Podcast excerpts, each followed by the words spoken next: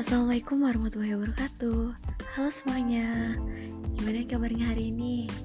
Semoga di masa pandemi ini kita tetap diberikan kesehatan dan tetap baik-baik saja ya Sebelumnya aku memperkenalkan diri gue dulu nih Nah, kenalin, nama gue Isa Zahra Salsabila dari program studi teknik lingkungan di sini gue membawain sebuah podcast dengan topik yaitu dubbing.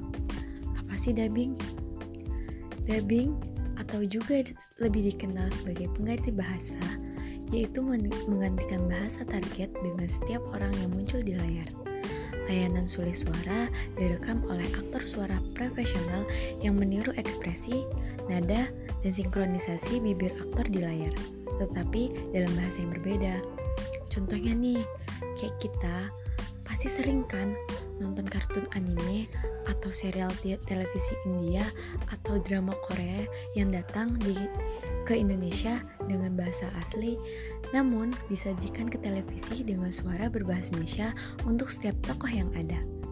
Sebelum perusahaan sulis suara melakukan dubbing, skrip dan dialog perlu diterjemahkan ke dalam bahasa yang diinginkan yaitu bahasa Indonesia. Ini bisa rumit karena pilihan kata harus menyimpan pesan dalam kerangka waktu yang sama. Dubbing menggabungkan nada suara, dialek, kata, emosi, suasana, dan aksen untuk menyampaikan pesan yang lebih kaya. Ini juga sering digunakan di dalam dunia industri hiburan untuk film dan video pertunjukan untuk perangkap maksud konten asli.